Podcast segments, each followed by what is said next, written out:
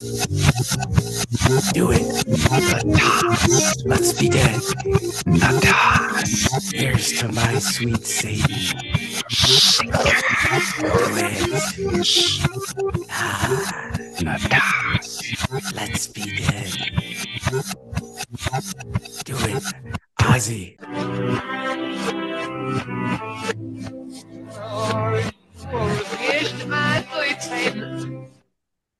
Was it? Who could it possibly be?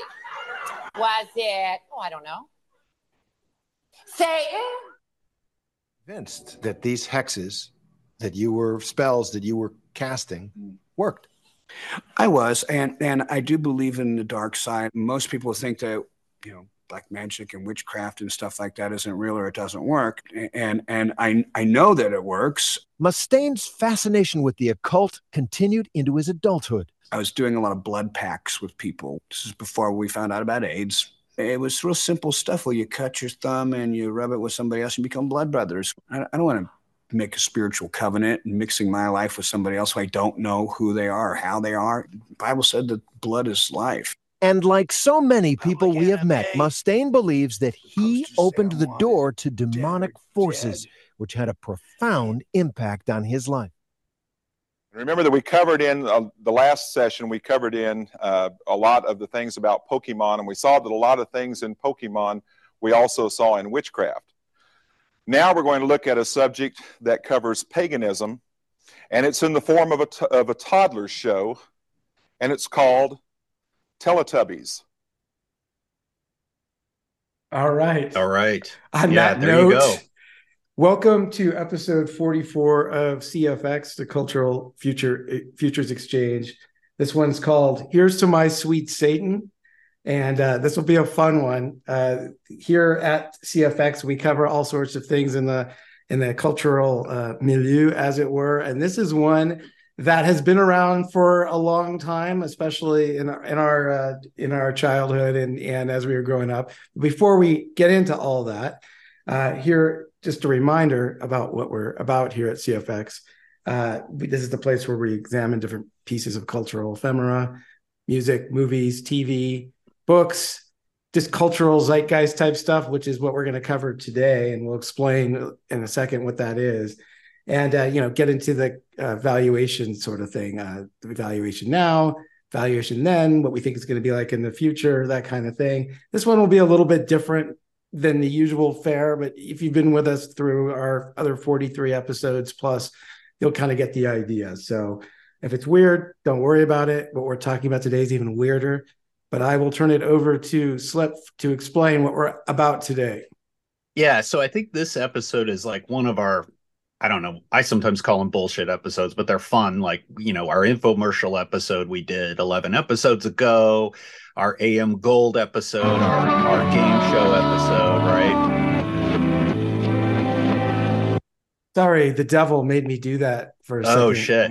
Yeah. I, I you, you guys, we're gonna warn you here. You know, we're dealing with uh, Satanism here in music and pop culture, but really it's a focus on backmasking. But I think what's going to happen during the show is is you know things may go awry. You know, things may may happen.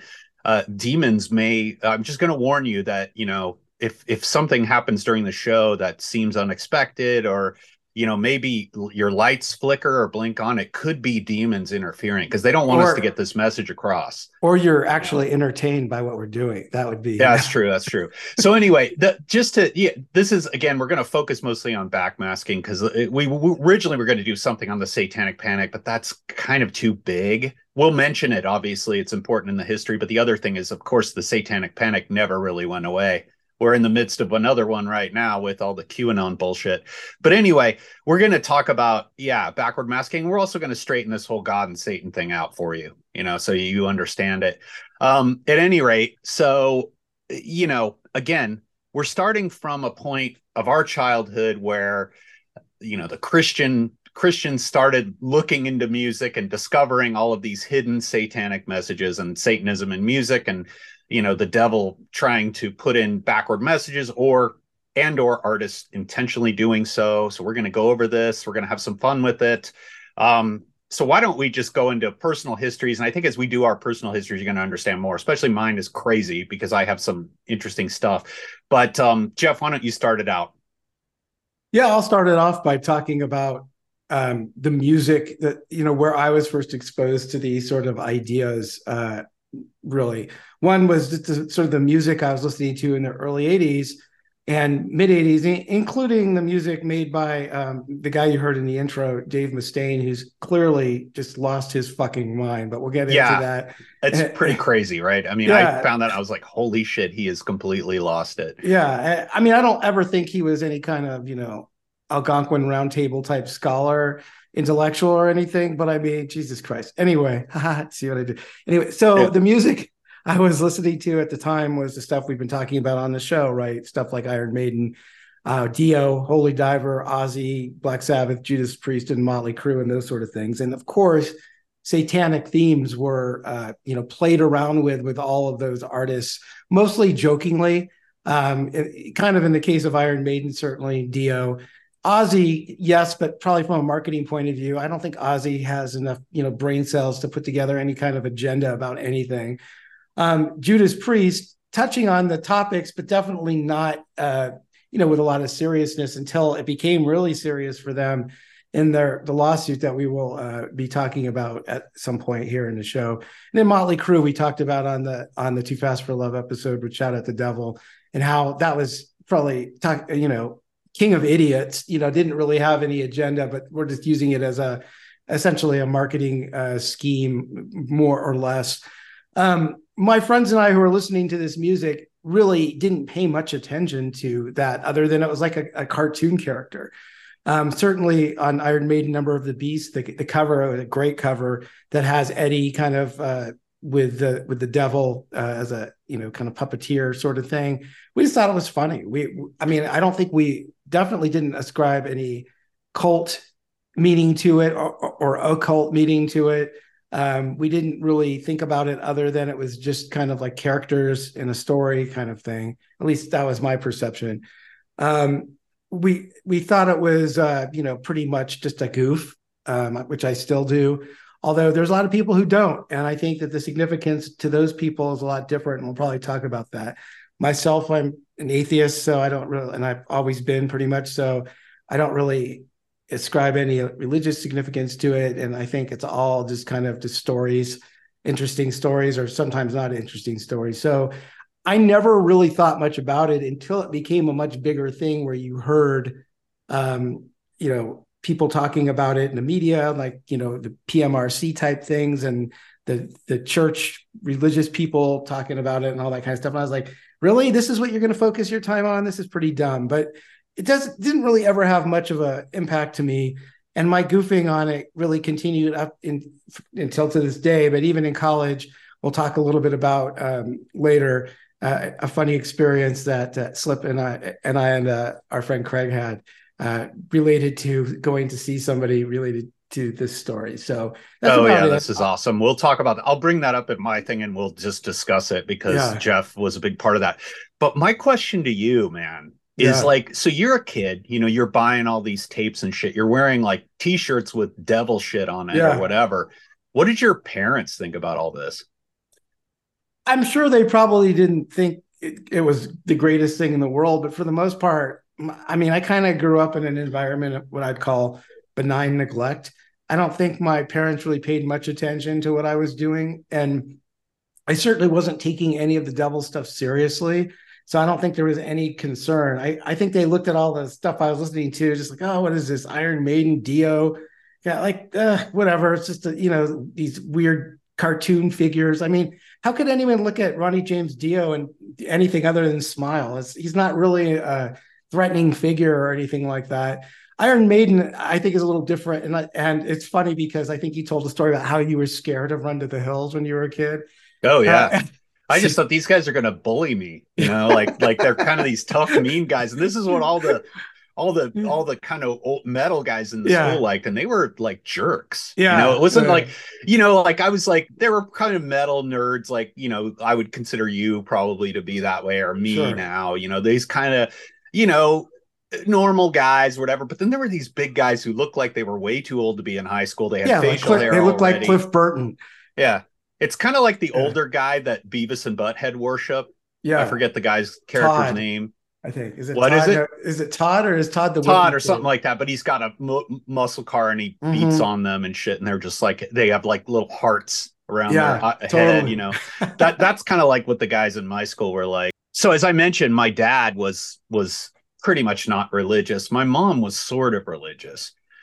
But what ended up happening to me is of course, you know, it's weird because my first rock that I was into was Led Zeppelin, and I never really so knew about this. You know, I never knew about Jimmy Page's background and what he was into, and the whole Stairway to Heaven thing yet. You know, I learned about that in a bit, and I'll get into that. Um, but what ended up happening is I had this friend in sixth grade named George Wood. So I was listening to Led Zeppelin, ACDC. I was starting to get into Van Halen. You know, I was starting to get into all this stuff. Um, and my friend George Wood was the son of a reverend, and he invited me, you know, probably out of concern for my soul. So George was like the smartest kid in our class. He was he was like kind of the, you know, I was pretty smart, you know, I was up there, but he was the smartest. And he always would get like whatever the equivalent of sixth grade valedictorian was. That's kind of what he was, right? He was smart. And I was friends with him. We were, you know, in the Oliver musical together. I played Artful Dodger. He played Fagin. Uh, so it was like we were kind of these dorks. But I had this thing where I was into this music he wasn't really into. And it was also because he was Christian. So he invited me to this thing at his church where this guy, this expert in quote unquote, came to talk about Satanism and music. This was a profound experience for me. It was at night. Um, and the guy did get up on stage and he gets up on stage. He's wearing a white suit, white tie, white shirt, everything in white, like an angel, except that he had a big afro. He looked like, like, Mr. Rourke, Kevin. right? He kind of that. He, he, he had a suit like Mr. Rourke, but no, no black tie. It was all white. I see. Um, because obviously that's more angelic and stuff. But he looked like Kevin Cronin of fucking REO Speedwagon, this guy Nice. kind of a Leo Sayer, Kevin Cronin looking dude. So this guy gets up there and he's got a slideshow and he's going to show it to us. And he basically said, you know, demon, just like I said in our podcast, demons may start, you know, fucking with the film because they don't want us to get this message across. And and of course, I'm in sixth grade. I'm stupid. I don't fucking know anything. So this guy starts talking about shit and he talks about Hotel California, which we'll Mm. get into. Uh, he talks about Stairway to Heaven. He plays the Stairway to Heaven backwards. He talks about um uh, you know, uh, he shows stuff like ACDC, the cover, covered a Highway to Hell. Um, and what's interesting is he actually shows a picture of Van Halen, which very clearly has the VH logo, and it's just this publicity photo of them. And he's all, "This is Led Zeppelin," and I raised my hand because I wanted to correct him. So what's weird is I'm sitting there being affected by this, but part of me knows this guy doesn't know what he's talking about. He's like mislabeling this band. You know, he's not an expert, quote unquote. And then he also played a little bit of Sympathy for the Devil. And there's some grunts and, and stuff at the beginning of Sympathy for the Devil to by the Stones, by the Rolling Stones, of course, that kind of set the mood, right? And of course, we know the Sympathy for the Devil is really a political allegory. It's it's it's more of a, a song about history and politics. It's not, it's it's the devil is sort of an allegory for it but we do know that the Stones were, you know, involved in some with some of that stuff. So we'll get into that a little bit in the history. But but he was saying, oh, they recorded like these these Haitian rituals, these zombie rituals, and that was what was the the sounds. And I don't know if that's true, um, but we'll find out a lot of what people say about Hotel California and stuff like that is completely false. Um, and so I you know, I assumed it was true, but this guy had scared the shit out of me. So when I got home, I told my mom I wanted to burn all my records. I had Beggar's Banquet. I had ACDC, I had Led Zeppelin, I had all these albums, and I wanted to burn all of them and get rid of them. You know, I was completely freaked out. That lasted about a day or two, and then I kind of came to my senses. But it's like weird. My wife is like, How could you be so stupid, you know, to believe this? And I was like, I was 12. And she's like, Mhm. I was 12, you know, I was atheist. I didn't believe any of this shit, but I was like kind of in between and confused and stuff. Also around this time, I I happened to flick the channel and see this Trinity Broadcasting Network. It was on one of the UHF channels, and it was this couple. Um, I think I forget the guy's name. I'm sorry, uh, you know, but th- they were they were like a couple who were really weird looking, kind of an old guy and this weird woman, kind of Tammy Faye like with this purple gray hair and all this makeup. And they had this guy on who was kind of like a long haired guy, and he was he was like, yeah, I used to be into rock and roll, and and now I've come, you know, I got saved and I found you know I found out all the drugs and Satan and rock and roll, and so I'm going to talk about it. And he played Stairway to Heaven backwards into its meaning. He also talked about the lyrics forward, which I'm going to get to in my kind of discussion section. It's kind of an eval section that we do, right? And um, you know, and of course they were talking about like He-Man cartoons on another one. And, you know, I played that clip of Pokemon. This is how Teletubbies, this is how stupid this fucking shit gets. So I was completely uh at this point, I was kind of like, yeah, this is kind of stupid. Um, but it's funny because he's like this guy who's like, I am a rock. I used to be into rock and roll. He's like the kind of guy who was like, yeah, I used to be into rock and roll, like Three Dog Night. You know, it's Yeah. like it's like he's these guys are net were never cool. They were never really into it. You know, but anyway, he he did this whole presentation. We'll play a clip of that later. Um, and then I remember later. So again, I I was not as into this stuff as I mentioned. I was kind of getting into metal, and I kind of got out of it for a while. It didn't have to do with this. It had to do with me getting into classic rock. So I was always into Led Zeppelin. They were probably my favorite band for like 10 years straight. And I got really into Pink Floyd, who were also playing around with this stuff. And, you know, I got into classic rock. So I got out of it. But I remember in the 80s, there was sort of a kind of backlash by rock musicians. Again, there was a backlash by Frank Zappa and you know Dee Snider and others uh, against the PMRC, but there was also kind of a making fun of this stuff. And one thing I remember is this film Trick or Treat from 1986, and this film starred Mark Price, who played Skippy on Family Ties. Did you ever see this movie, dude? I don't think so. It's fucking amazing. So we're gonna play the trailer to this movie because this is actually about backward masking. It's like a horror parody of this. So anyway. Wake up, sleepyhead. It's body time! Rock and roll will never die. At least not this Halloween. You've heard of raising spirits from the dead by incantations, right? Yes, I did that by playing the record backwards. you're kidding. Sammi Curr. He's a rock and roll nightmare. I am a big fan of yours. I've got all your records. Shut up! You're the big. The big is you. This message was meant for me. How can you listen to this stuff?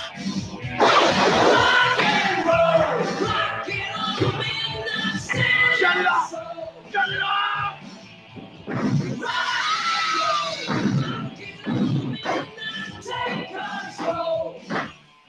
Done to your stereo? I wanted a new one. Sammi Curr. His fans won't let him die. He won't let them live. You should be loyal to your hero. Make it turn on you.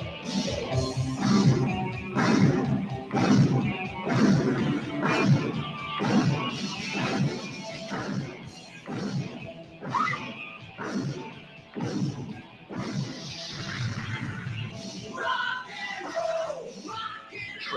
or treat. Looks like we better check out the party punch.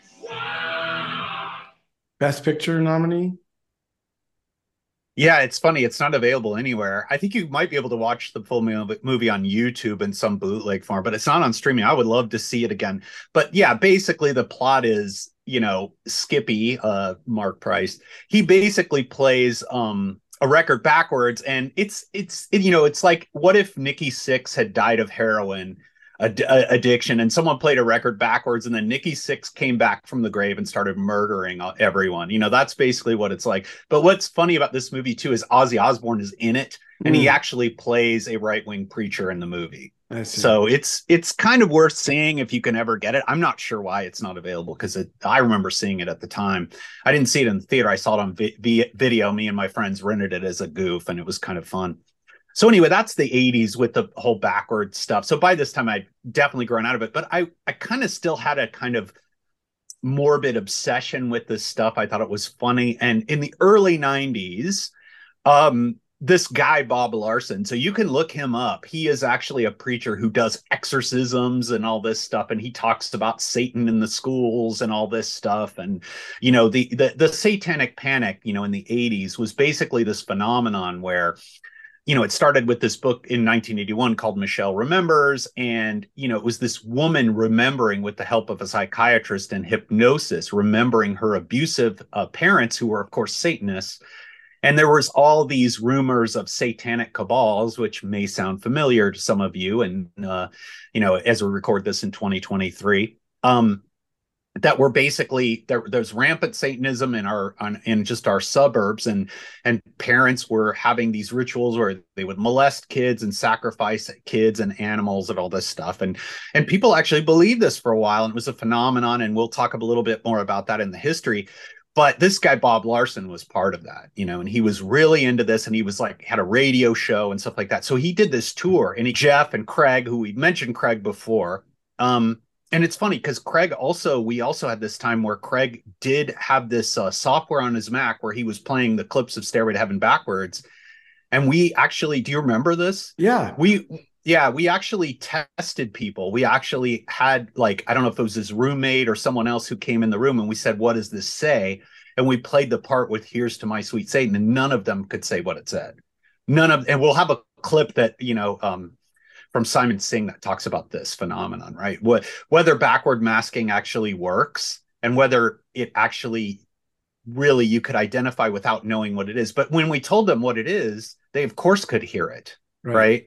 Once you knew what it was supposed to say. So anyway, as that was all part of this, right? At that era. And then we went to see Bob Larson and I remember this it was crazy. It was like this little, I don't even remember where it was. It was some little hall. And, it was um, like the, you know, some kind of like civic center town yeah, hall. like the civic center. And yeah. I, the thing I remember the most is when we were sitting there, there were these two dudes who were kind of these big guys, these lugs, and they had these like homemade, uh, like, uh, I guess you would say like a sweat, uh, like a sweatsuit, but it was yeah. like just the jacket.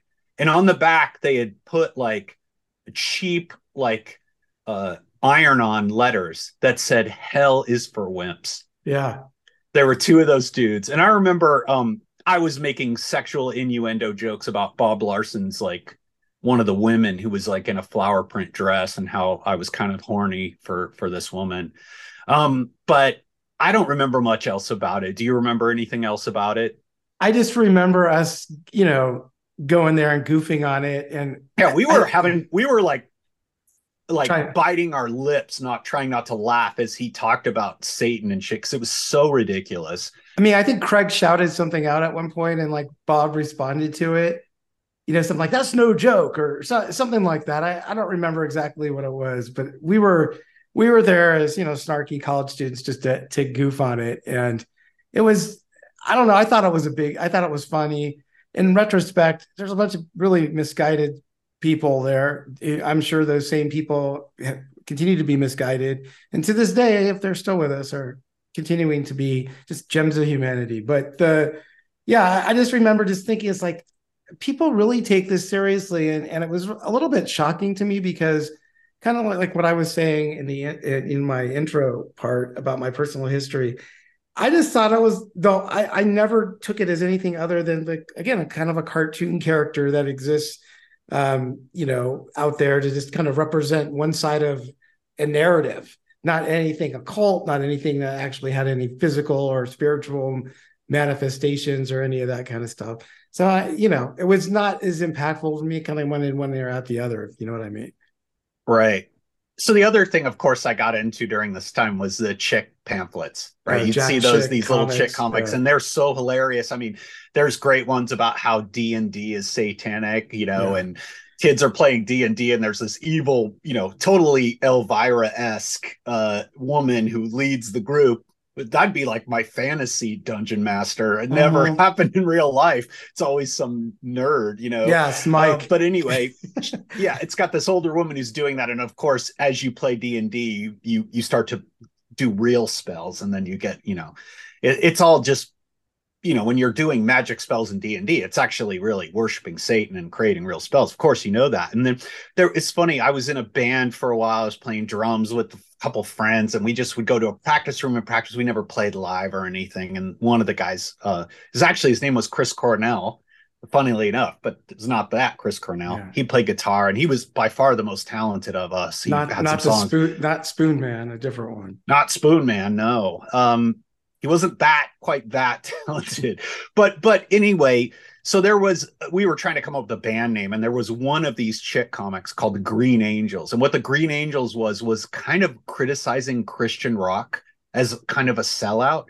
And so it was kind of a parody or a I guess a commentary on bands like Stryper, right? Hmm. Who would use Christianity, like Stryper, you know, of course, was the Christian band of the of the 80s, and and they would throw out Bibles to their audience, and there was some kind of verse in the Bible where they, you know, had the stripes of like a bee or something. It, it made no sense. But anyway, The hell so the so the. Green Angels was like this guy, you know, the Green Angels, they're capitalizing on Christianity to make money. So that's why they're green for money. And we that was kind of a silly name, but we had that was kind of our name for a while. We we didn't go very far, but anyway, we did that. And then um I remember getting this book, you know, because I was starting to this stuff was funny to me. And I had a friend, Aaron, who Margosian, who he'd grown up super Christian. He had grown up actually Russian Orthodox, and he had had a really religious childhood. He like he could he could out like if you had a Christian come to your house and try to tell you about the Bible, he could out Bible them. Like he knew the Bible back to front, but he was really into this kind of right wing Christian stuff and he thought it was funny. And so I got this book called like Dancing with Demons by this guy, Jeff Godwin. I love that name. That must be a pseudonym. Godwin, you know? Mhm. But anyway, this book was so crazy. It talked about like how Phil Collins and shit was satanic. Well, of It- course. It was like it was like Sussudio was some Satanist thing. You know, it was like even the most like Whitney Houston was satanic. Like everything was satanic. But what the funniest thing to me was that it was more up to date. So it talked about rap, and when rap guys would do these hand movements, that was conjuring demons. Like Mm. Snoop Dogg was conjuring demons. So it was really funny. So anyway, funny story from this time. So my friend Aaron, he was an avid record collector and he loved metal and he loved, you know, he loved like kind of early 70s rock. And he was looking for this album by this band, Black Widow, which we're going to play in a minute. Black Widow was more of a folky kind of Jethro Tull style band, but they were super satanic. So we'll talk about which bands were satanic and which weren't. Black Widow was like a gimmick, right? They would they would basically in the early 70s they they weren't around for very long but they actually had a stage show where they would have a topless girl lay on the stage and they would do this whole mimicking sacrifice and stuff like that. So they were pretty fucking satanic and we'll play a, a clip from them in a minute that actually kind of shows you how they were.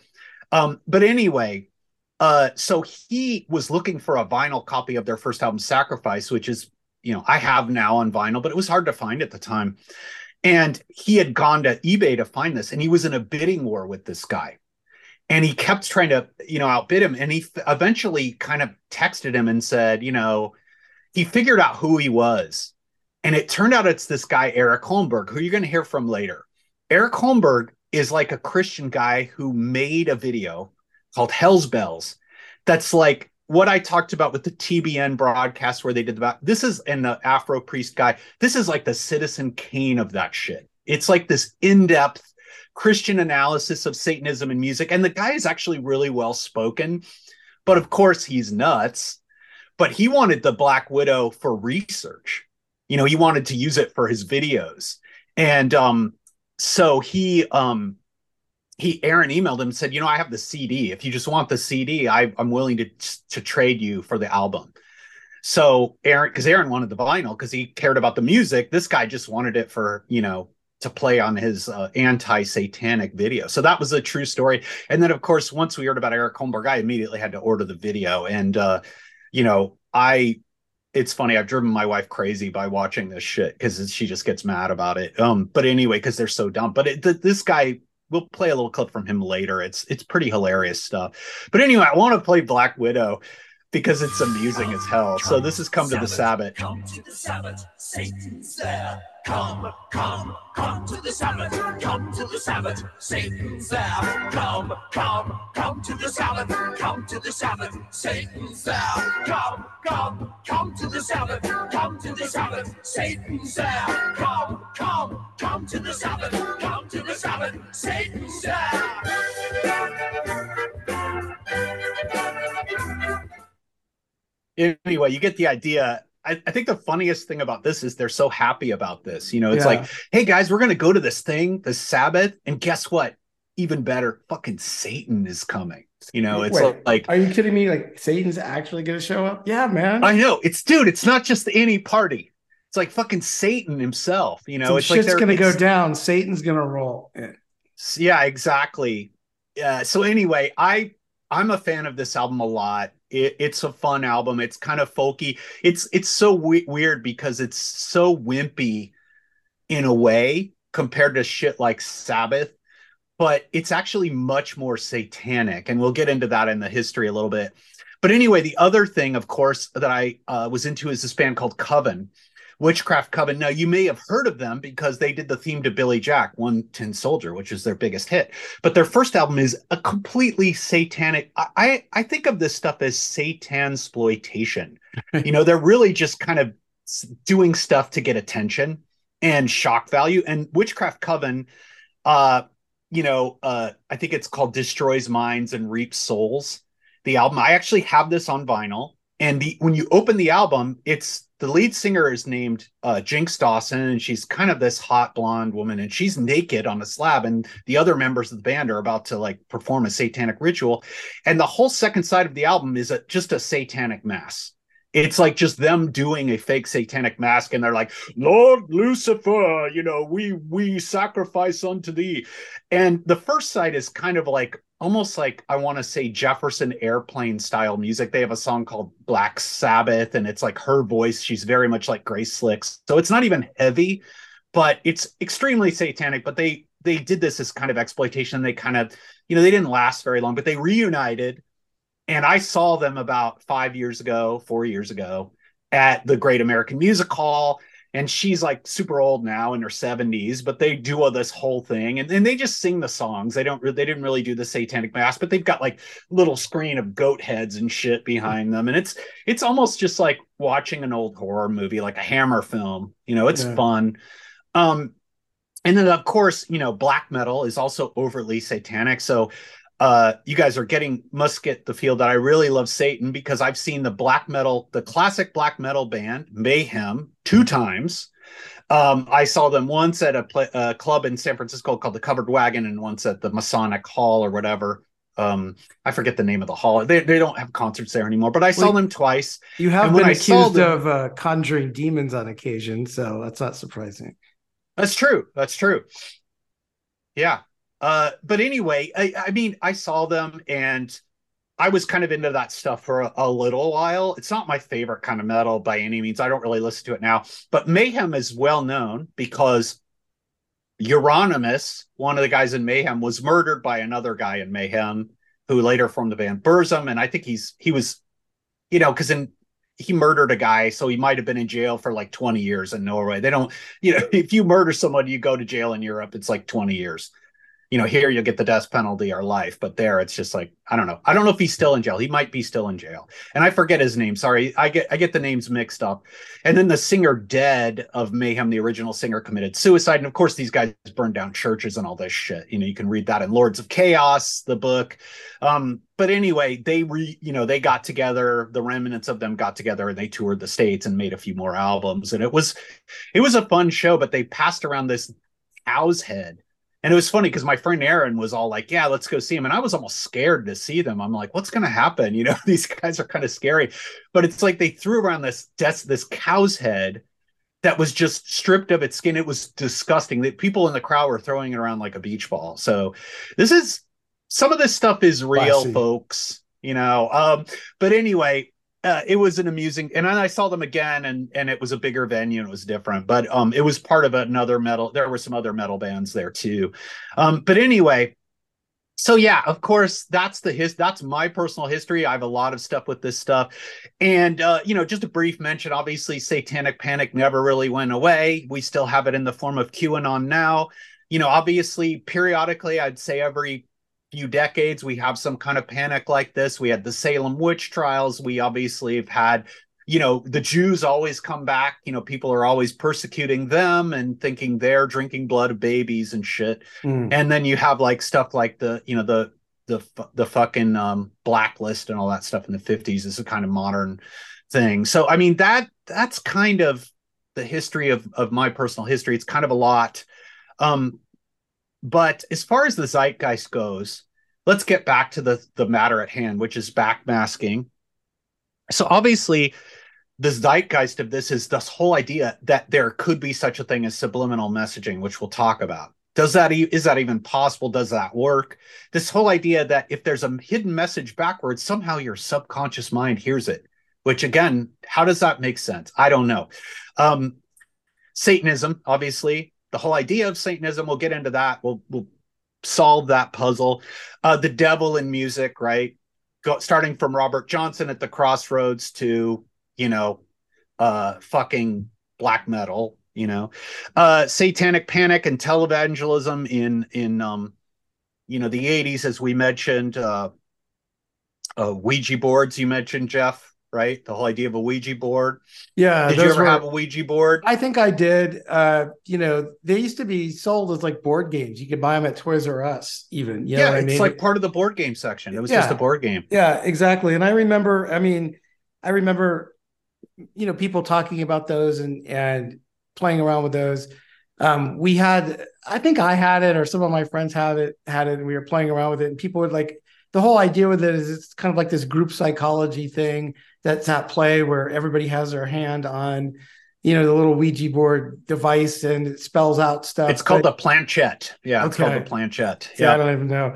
And I would just find it amusing because you know there's always some joker who would try to steer it Yeah. to spell out like there's ball. one person who who's like i'm gonna be that person who like Yeah, was totally me. moves it yeah, and so I would always spell out like farts or balls or something like that. It's Yeah, like- yeah. that was jeff Yeah, that was jeff was the demon he was Yeah. possessed yeah.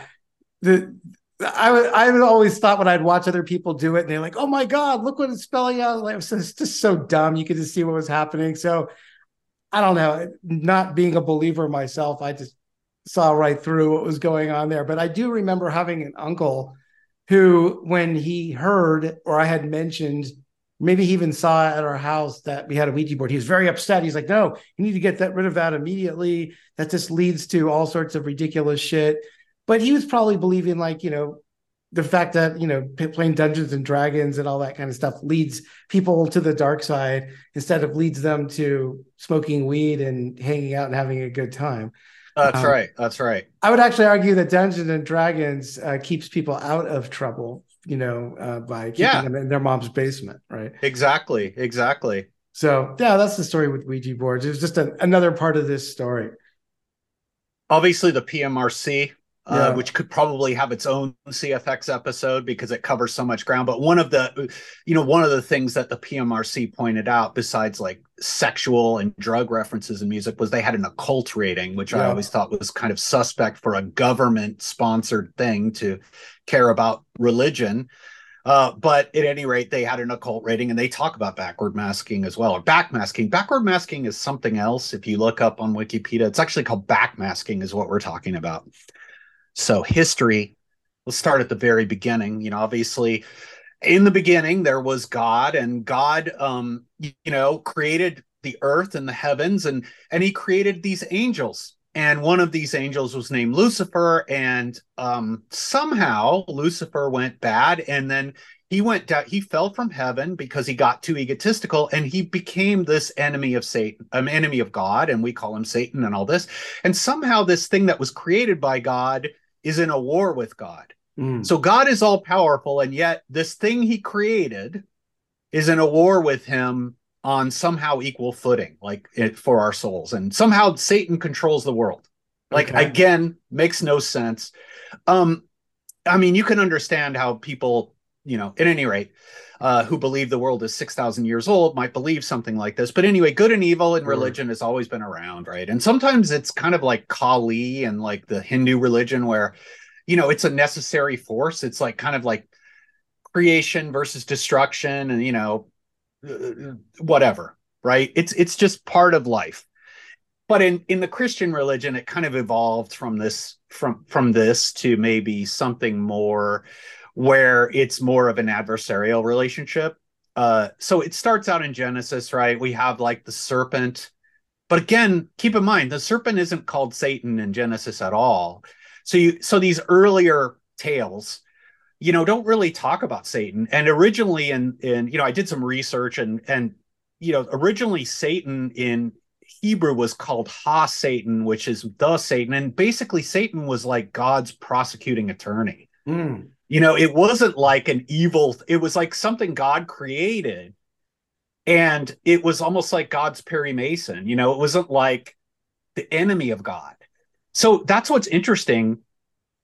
The uh around this time when Judaism was first starting, there was another religion called Zoroastrianism. It was the first mono really the first, probably along with Judaism, one of the first monotheistic religions. And you guys might have heard of that because that was Freddie Mercury's religion Yeah. or his family's religion, right? He grew he was Middle Eastern. He his family worshipped uh worshipped Zoroastrian gods, Ahura Mazda, and and the devil in Zoroastrian, there was a devil called Angra Mainyu. So I think if you play Queen records backwards, they don't say Satan, they talk about Angra Mainyu. You know, I don't know. Well, but Austin anyway, Powers in Austin Powers, Doctor Evil had a Zoroastrian uh, Zoroastrian uh, uh, handler who ritually shaved his testicles.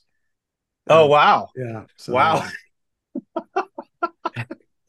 so anyway, so so supposedly, according to the gods at Wikipedia, Zoroastrianism influenced Judaism to make Satan more of a devil. And the first time we really get exposed to Satan is in the book of Job. And so this whole thing where Job is going to be tested by God, but he's actually kind of tested by Satan. So it's almost like God is like saying, Satan, why don't you test this guy to see if he's worshiping me enough? Like so it's TA. kind of a weird, weird thing, right? Um, but anyway, so interestingly enough, another surprising thing was you'd think in the medieval times that Satan would be like this big deal. Yeah. You know, as soon as medieval times, Satan would be, everyone would talk, be talking about Satan. They really weren't. Satan was more of a fool. Like, Yeah. so in plays, Satan was almost like the jester, right? It was almost a comical thing. And my wife actually said when she went to Europe, like into she went to Czechoslovakia in the early 90s, right? When thing, you know, the the kind of wall came down and all that. And she said there's like little comical devils everywhere.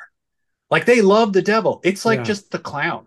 It's kind of like the goofy devil on Number of the Beast, right? I mean, so it wasn't like the scary thing. But then, of course, as the Renaissance came and all this, we had this backlash, you know, kind of uh religious excess having a backlash in the form of like the Puritans and shit. So we had like the Salem witch trials, right? And that's when the devil was really big and supposedly uh influencing young girls, and really these young girls were were really just lying and you know getting Yeah. back at people and shit.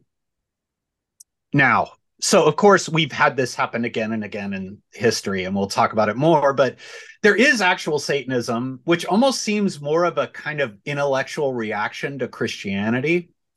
And of course, one of the guys we'll talk about is Aleister Crowley. You know, he'll figure into the story of Led Zeppelin, and of course, Ozzy has a song, Mr. Crowley. Uh, but what's interesting is just like with anything, there is a kernel of truth to all this backmasking stuff. And one of the interesting things I found out is that Aleister Crowley, one of his rituals that he would have his magic practice. So he had books about magic, how to do magic, and really it was like a lot of sex and drugs, and you know, Funny it was really that just him having fun with people and stuff, um, and fucking with the mainstream, right? So he was kind of a rebel but he would actually have people listen to records backwards and play records backwards. I mean, as soon as Thomas Edison invented the phonograph, the, one of the first things Thomas Edison did was play the I don't know if it was a wire spool or whatever backwards and was like, "Huh, this sounds weird." Um, but anyway, Aleister Crowley, that was one of the things in his book Magic 4. He instructed his practitioners to play me- records backwards and and another thing is one of his followers, Allan Bennett, Bennett, would recite the Lord's Prayer backwards. If you think about this, this is really just fucking with Christianity, and it's kind of like the upside down cross, right? That Black Sabbath used and other other groups used as a kind of anti-Christian thing, right? So, uh, you know, obviously he was kind of a prankster in a way, and kind of just a you know, an intellectual who fucked with things. And we'll get to him more when we talk about Jimmy Page. But but obviously a lot of well, the other thing people will think about with Satanism is of course Anton LaVey, right? He was Anton LaVey was an organist who played in bars. He was kind of a carnival huckster.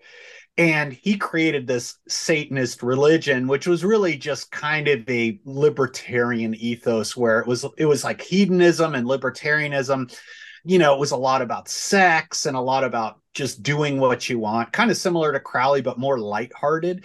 Um, and he was just kind of this crazy San Francisco, you know, there's always been San Francisco kooks. And he was kind of this San Francisco kook. He would walk around, he had a pet panther, and he would walk around with this panther. And of course, he had this great look with the bald hair and the huge goatee. And and he attracted a lot of celebrities at the time, like Sammy Davis Jr., uh, Fame and um, Jayne Mansfield were part of his Satanist religion, but it was really just an excuse to have orgies. I think Sammy was just, you know, he was super into porn at the time, and yeah, who knows, he was just fucking and stuff. Um, at any rate, yeah. So, so again, Anton LaVey is not really to be taken serious. We'll talk a little bit more about him. There's there's an interesting guy. Um, his name is uh, Aquino. I forget his first name. He he was a former uh, kind of colleague of of Anton LaVey, and he formed this thing called the Temple of Set. And what's interesting about him, Michael Aquino, and what's interesting about him is he actually worked with the CIA. So there's all these little things that kind of kernels of kind of wow, that's interesting or suspicious that you'll find that could probably lead people to believe some of this shit uh, you know the but the the the connections between Michael and Aquino and, and, and intelligence are really tenuous. You know, they're not they're not like smoking guns. You know. Anyway, so as far as that's and then of course we got to talk about some of the stuff in the early 70s with horror and the main thing is of course the exorcist which we will revisit um, because it's such a powerful film and because it's been so influential but the exorcist does use subliminal imagery uh, there is the face of Pazuzu that comes up in a dream sequence uh, that Father Karras has that is actually um, Linda Blair's stunt double, Eileen Dietz, in face makeup. And in the Exorcist version they made in 2000, they started using CGI to pop this everywhere. It was ridiculous. I saw that in the theater, but more on that on another episode. And of course, the Omen, right? Damien uh 666 on the head you know we probably all saw that. And and you know there were more movies influenced by that and they continue to be made to this day like even hereditary is kind of like that. Um eh, but what's interesting is so that's the satanic angle right? But the other thing is this whole idea that subliminal advertising subliminal messages are possible right? That this is a thing that we that actually is real that if we see something subliminal it will influence us right? And this all goes back to this guy james vicary who he was a guy who had this marketing company and he started using subliminal uh, he did some studies in movie theaters. And what he would do is he would show like fucking he would show the movie and he would just flash like cokes and popcorn and shit. Like because obviously there's 24 frames per second and he would just flash a popcorn. And then he he did these studies where he did controlled studies and he noticed that when he did that like 50% more people bought popcorn or 75% of people bought more cokes. And so it was like this thing where he had this company and he would sell this idea and these little clips that he would put in movies to people. Right. But what's funny is when people tried to duplicate his studies they couldn't. And eventually he had to admit he was a total fraud that none of this stuff worked right? And that this was actually a fraud. And you've probably seen this too jeff. I don't know if you remember like magazine ads where they would show like a drink with ice cubes and then you would zoom in on it and you could see the word like sex written in the i don't know if you remember that. Yeah vaguely. Being a thing. Vaguely yeah. Yeah so i mean what's stupid is if you wanted to sell booze you and you wanted to use sex to sell it, just have a chick with big tits holding a, a, a drink. Like, why yeah, would you? The, the age old. Yeah, why would you works well, write right? sex in an ice cube? Yeah. It makes no sense. I know. Well, I, I mean, look, it's, it's all these things where all these psychological games. Also, keep in mind as we were talking about in our Twilight Zone episode, where the kind of art and science of psychology was coming much more to the fore um, in sort of the Mad Men era, right? So post World War II, into the 60s, there was just a lot more focus on on psychology and, and psychologists and the ability to influence. And of course, that found its way into advertising. And when advertising became such big business, um, again, sort of the Mad Men era and, and later, how to manipulate people is always like, well, there's just a magic button that we can hit that will just make people empty their wallets and, you know, buy whatever shit we're selling. So it's not surprising at all. I mean, it's still being done to this day, but it's a lot of these things are just largely discredited. And to your point, some so of it works. I think some of it works, but yeah, there were these Freudians all of a sudden coming to the picture, and they're like, "What about the subconscious and the Yeah. id? You know, how Yeah. can we appeal?" All but obviously, advertising does work, but I don't think it works because people are putting hidden messages there. I No, think it it's works because, because- of overt messages Yeah. that we just react to. Well, it's like uh, to quote Al Bundy, you know, he says, "Ugly women make us drink beer, beautiful women make us buy beer," kind of thing. Yeah, yeah. So he says it reverse. That's that's dude. Might get into trouble for that one. Um, well, it's Al hey, Bundy Al saying Bundy that. said that, not us. Not us. Um, at any rate, so so yeah, so again, this is the whole question of whether this stuff could possibly work, or even if it's intentional or not, which we'll get to. You know, is is one of the things in the history, and then the other history, of course, is the devil. You know, playing a role in music, right? Um, obviously, this dates back to the whole.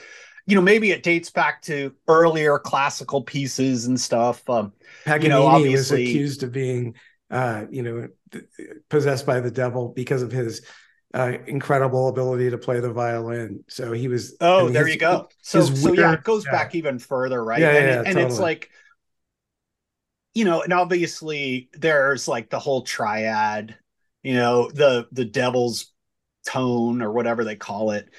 Um, but you know, obviously in modern music, it dates back to the blues with Robert Johnson and the whole mythology that he sold his soul to the devil on the crossroads you know um but but even so uh you know i'd say in more modern you know we start with the beatles of course. I mean obviously there's the devil you know with elvis presley and his influence but as far as overly satanic uh kind of the, the overly satanic thing i think it really starts with the beatles. And uh, the backmasking thing kind of starts with them too. Um but but really there's that whole thing of you know one of the things that people do the christians do in reaction to all this all this satanism in music is burning record burning. And i think one of the first times that really happened you know it may have happened in the 50s with elvis but obviously john lennon had that quote in 1966 where he said the beatles were bigger than jesus. He was trying to say they were popular but of course people took offense to this in in the south. He was forced to apologize. They were having record burnings of beatles records. Um it's probably actually true that you know maybe maybe they were you know but he was just trying to make a statement on their magnitude and he Yeah. just offended all these people and they just were just reacting against by burning beatles records people. and obviously the figure of Aleister Crowley crops up again on Sergeant Pepper he's one of the people on the Sergeant Pepper cover um and of course Christians love to point this out uh, the Rolling Stones, obviously, sympathy for the devil. Now we mentioned that that's more of an allegory, but again, it it does talk about Lucifer and Satan and manipulating politics in the world. Um, and then, of course, their association with Kenneth Anger, who was a a filmmaker who was uh, a Satanist, supposedly. Although, again, one of these kind of um, almost uh, provocateurs Yeah. uh, who was making a lot of overtly gay films and uh, Scorpio Rising, and then he made Lucifer Rising, uh, which is you know a goofy short film that also involved Jimmy Page for a while. Um, but anyway, so they were associated with him, and then of course there's the album Goat Head Soup, uh, the goat being the Mendes goat being a satanic symbol that you can see all over Slayer and Venom t-shirts, etc. Uh, and if you look at the uh, inner sleeve of goat head soup it has this goat head soup with a satanic goat right and they have dancing with mr d on there the devil and of course you know the whole altamont thing is associated with this too and What about Mr. you know- Brownstone? No, that's dancing. That's a different. oh mr brownstone yeah you've been dancing with mr brownstone Yeah. All but right. that's that's more of a drug dealer right Yeah, yeah. we'll get to them we'll get to those fuckers um anyway uh okay jimmy page we got to talk about jimmy page obviously and this is going to be a big section of the kind of discussion because we got to talk about stairway to heaven which is the most famous of all of these Um, but of course, Jimmy Page was really into Aleister Crowley. He was so into him that he actually bought his house, Boleskine Yeah. House, and that's where he brought his like fucking 12 year old girlfriends and shit. Um, but Oh, anyway, come on. She was 14. 14, yeah. Uh anyway, so uh yeah, he brought his 14-year-old girlfriend there and whatever. But he also formed like a publishing company briefly, and he published a couple of like he published an Aleister Crowley book and another astrology book. And he actually had a magic bookstore, like an occult bookstore. And he said the only reason he did this was just so he could get the books because he was really into this. And if you read about it, he's like into it in a very intellectual level and it's just something he as a kid he got into and he was just really into it so obviously you know led zeppelin 4 which of course uh, famously includes stairway to heaven has you know its title is these four symbols which was asso- which were associated with each of the members. These are actually occult symbols. Zoso is from some old occult book. And of course that was jimmy's symbol and he had that all over his clothing and shit. So he was really into this. So there is again you know with the backwards Aleister crowley and you know him being into it there is some logic to some of this. Uh, we'll talk about whether it makes sense in the end, but there is some, you know, it's not totally beyond the pale to assume there is some, uh, you know, occult uh, influence in Led Zeppelin. But we'll we'll talk about that more. Uh, Black Sabbath. So Black Sabbath. My friend Bob always had an interesting quote about Black Sabbath. He said they're not satanic; they're Catholic and the reason he said this is because if you listen to Black Sabbath and they sing about the devil, and even Mr. Crowley, it's from a point of fear. They're not like Black Widow where they're like Satan's. They're they're like, oh no, you know, Satan laughing spreads his wings. Oh no, please God help me, you know, in the Yeah. song Black Sabbath. Um, and they sing about Lord of this world, you know, but it's all negative. It's all the devil is there.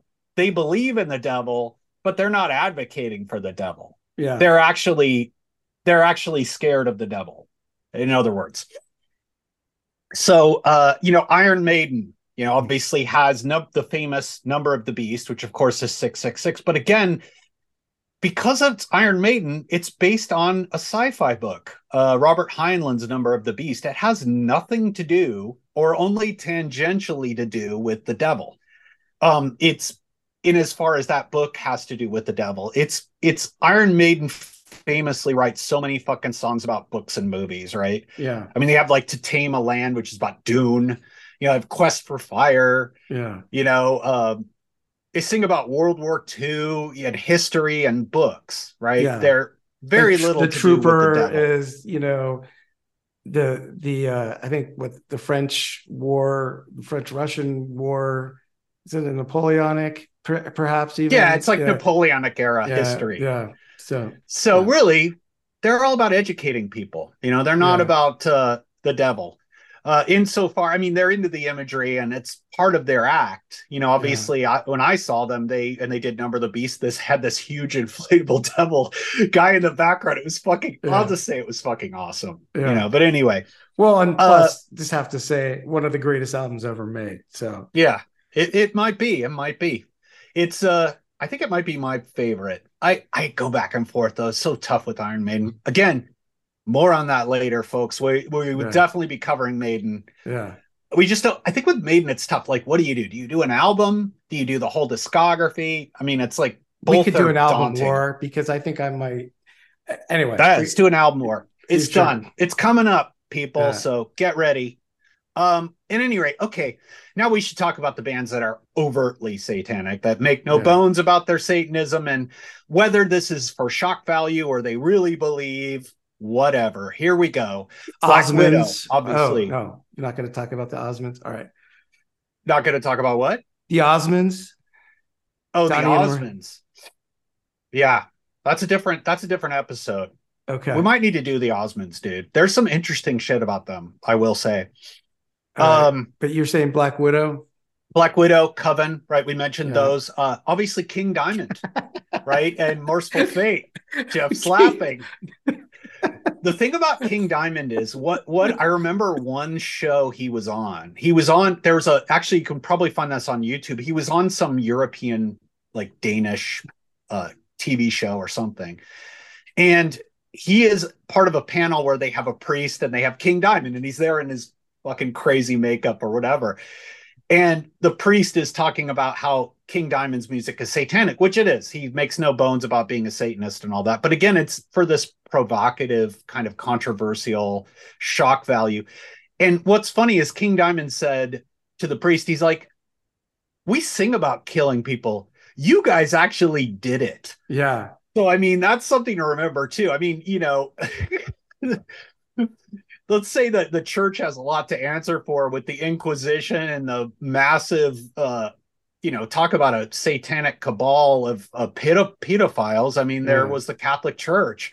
So, um, or there is rather. Yeah, it's still happening. So Probably. there you go. By the way, on King Diamond, I just got to say, on the best show, the funniest line of Tom Scharpling ever is he's talking about how the demon, I forget who it was now. I should probably remember this, but the demon left somebody and then went to King Diamond. Do you remember that? Like we used No, talking about no, anyway. but that's yeah, that's funny. At any rate, another so other stuff, of course, is Venom, which are almost like a comedy band. They're so overtly satanic, it's almost funny. And we'll have a clip from them later.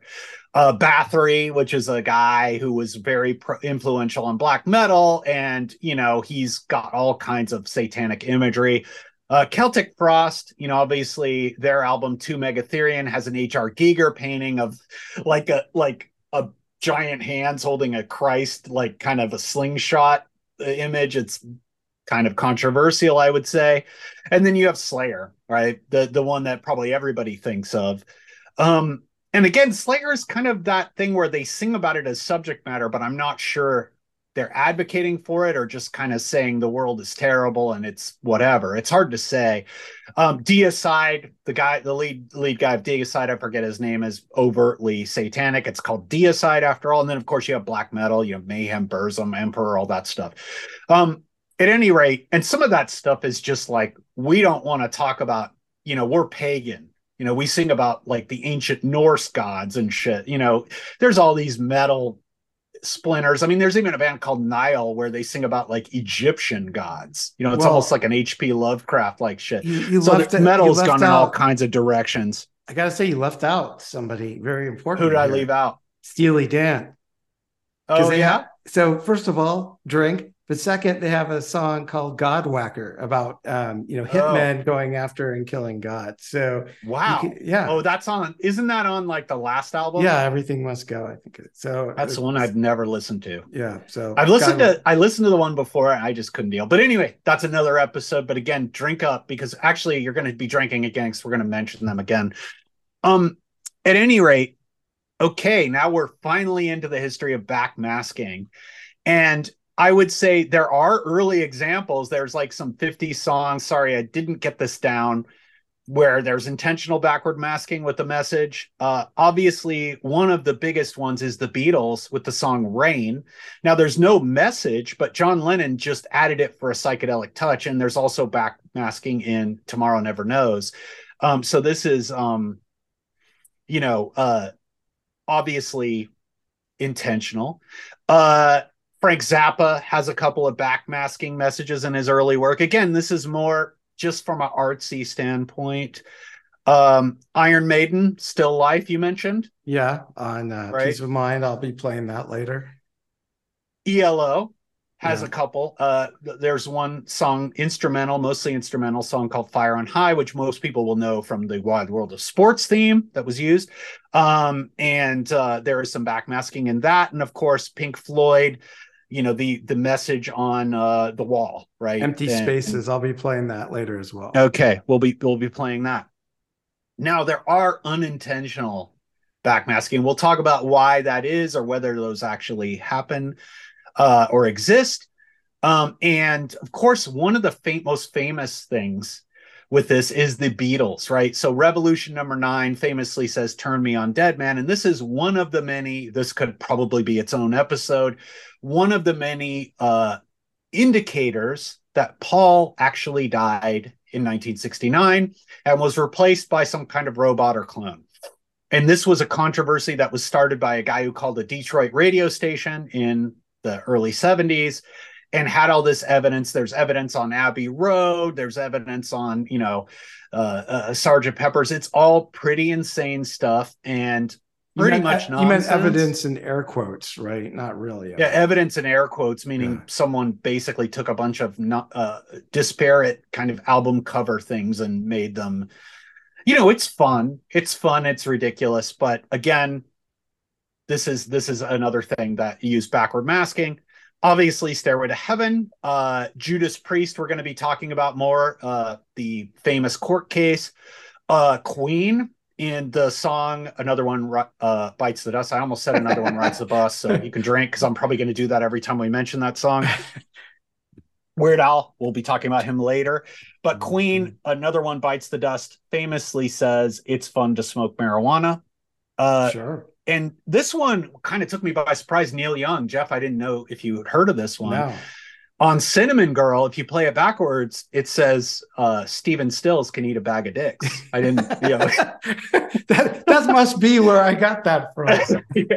Sorry, that's a reference to another episode. Uh, you know, if you guys had heard it, it's yeah, uh, that's our the Creedence episode. uh, the Creedence episode, right, which uh, aired recently. Uh, that's a joke that doesn't actually exist, but this one is real. Okay, Mr. Ed theme, Yeah. supposedly. The famous Mr. Ed, you know that theme. If you play it backwards, it has satanic messages in it. So this is how dumb these fucking Christians can be. Uh, now there are intentional backward masking messages, which are a direct response to this phenomenon. You know, as soon as uh, televangelists started pointing out that Stairway to Heaven backwards was satanic, of course Venom had to jump in the fray, and I'll be playing them later. Uh, Judas Priest actually has some explicit ones after this whole controversy. A Prince has one. Uh, I believe it's at the end of Darling Nikki Mm. uh, which of course is a famous P- anti, you know, PMRC target because of the masturbating with the magazine. But it's all about God coming. You know, Prince's religion is a whole different episode, um, and then Weird Al, which we'll be playing. So at any rate, uh, so televangelists, uh, you know, again, is another part of the history of this, right? So we had in the late '70s people starting to point out that Stairway to Heaven backwards had messages. And of course, I mentioned my personal story of the Kevin Cronin like uh, all dressed in white priest. Um, and of course, Trinity Broadcasting Network had a whole series of shows, including a show about He Man and She Ra and how that was satanic. And we also heard the clip of the other that- televangelists talking about Teletubbies. There's multiple Stairway to Heaven clips you can find on YouTube. But People are still way, doing the, this shit, by the way. uh, hang on, the She-Ra thing, I think was out on the assault video. Yeah, it's on the assault video as well, Yeah. which is a video put together by the Amok Bookstore Yeah. that Jeff uh, we've talked about in previous episodes. We talked about it in the Nirvana episode, but that clip is on there too, and you can Yeah. find that whole thing on YouTube. But that was part of it was originally broadcast on Trinity Broadcasting Network. Yeah, that's right. The assault video we talked about with the Card Sharks game in our game show episode Right. as well. So the other thing that really surprised me while looking into this was that there was actually federal and state laws about they were basically anti backmasking laws that were passed or that were attempted to be passed. Right. So in 1982, uh, there was a um, federal, you know, that the House of Representatives resolution from Bob Dornan, who's a very famous kind of extreme right wing representative who was in Orange County when I was growing up there, um, to basically he had this law that said there had to be warning labels that subliminal messages were on this record. Mhm. Um, that that did not pass. Um, but in 1983, there was a California Assembly bill that did pass, and this made it legal for record companies and bands to be sued for invasion of privacy if backward masking or backmasking messages were detected That's on not records. that bad of an album. That Ratt album? No, this is something different. What? Um, the, they you could sue for listening to Invasion of Your Privacy. Holy shit, dude. You'll be sued if you listen to Lay It Down. By the way, if you haven't heard our Ratt episode, go check that out. But anyway, uh yeah, I had that in quotes, so but it, I just thought invasion of privacy was such a funny uh kind of way to spin that. You know, it's like, oh, my privacy was invaded because they tried to, you know, manipulate my mind with the back back masking message. Mhm. And in 1983, uh, an Arkansas state legislature bill was passed that mandated a warning sticker on albums with backmasking, uh, but it was vetoed by then Governor Bill Clinton. Mm, So anyway, yeah. He was. by the way, if you play that, you know that speech Bill Clinton has where he says, "I feel your pain." Mhm. If you play that backwards, it says it actually says, "I feel your breasts." It's a little known fact. Yeah. Uh, anyway, uh, court cases. So, so the, the other thing is, uh, of course, so this is a real thing. This is why we're dealing with this, right? Backmasking. You know, it's it's legislation's being passed. People are taking this so seriously, but there are actually court cases, right? And um, the first one in 1984 was a uh, lawsuit on behalf of John Daniel McCollum, who had committed suicide uh, while listening to the Ozzy song Suicide Solution. I don't think this was backmasking. This was more like, oh, well, suicide is a solution. But of course, jokes on him because Suicide Solution, solution meaning liquid, is about alcohol. It's Yeah. not about suicide. So, anyway, jokes on you, John Daniel McCollum. Of course, uh, you know, the other influence of Satanism in music was Richard Ramirez. We talked about him on our uh, ACDC episode. And of course, ACDC, for those of you don't know who don't know, uh, stands for Antichrist Devil's Child. so just thought I'd clear that up. By the way, Kiss, Knights in Satan's Service. Yeah. So Yeah. all these bands, you know, coming up with a name, you know, it's like it wasn't just looking at a sewing machine and seeing the power indicator and thinking, "Hey, that's a cool name."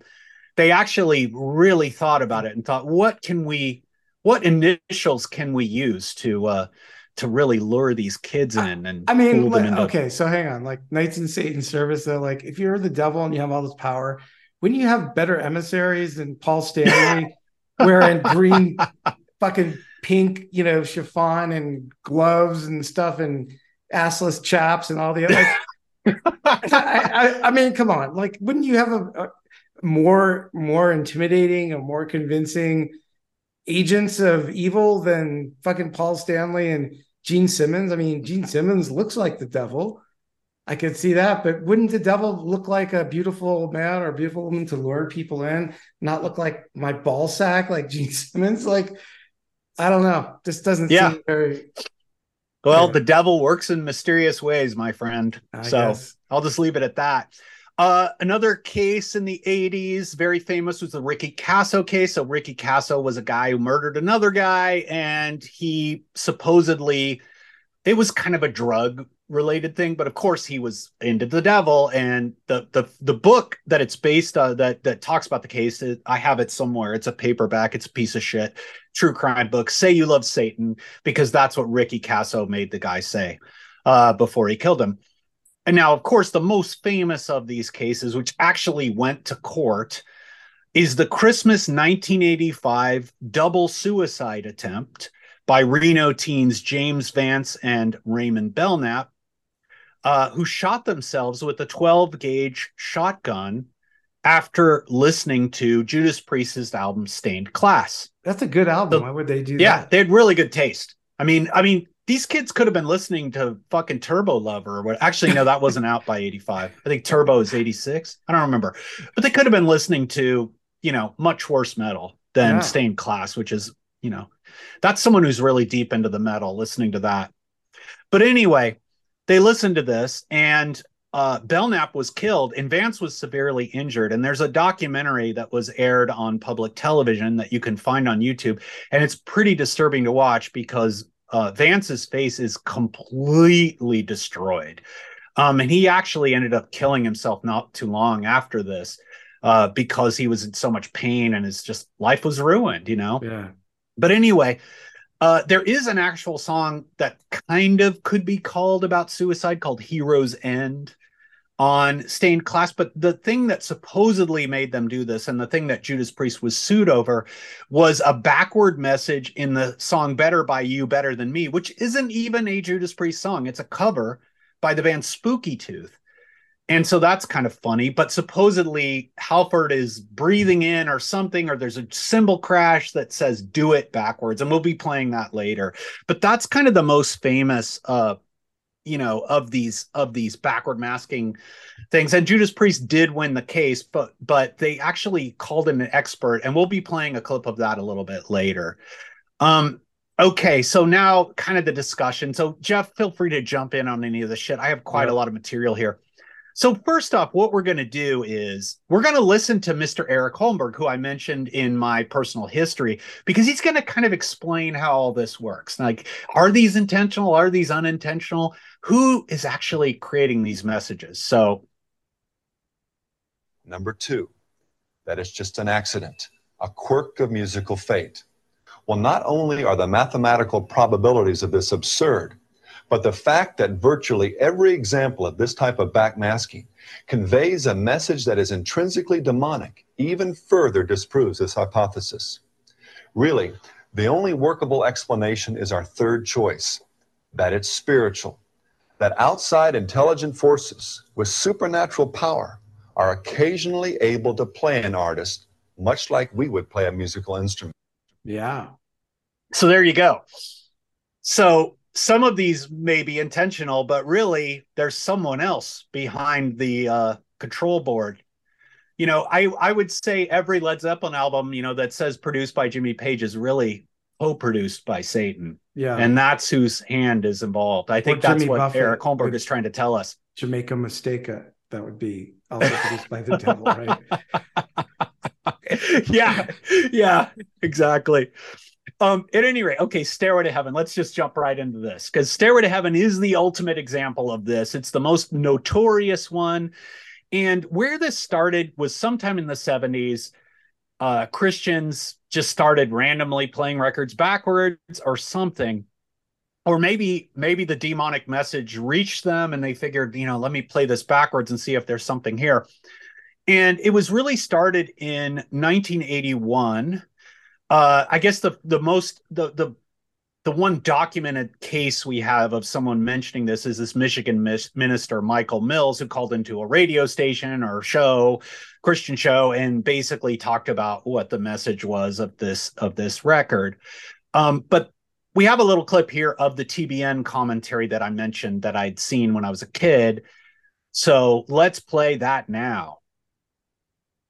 I'm going to fast forward now, and you can kind of get a feel for the song. Very mellow, you know, almost pretty. Very interesting guitar. I, I noticed one little phrase here because you know sometimes words have two meanings. Right. That's in the second verse there. I, that really caught my and I attention. think you know uh, we've proved that tonight.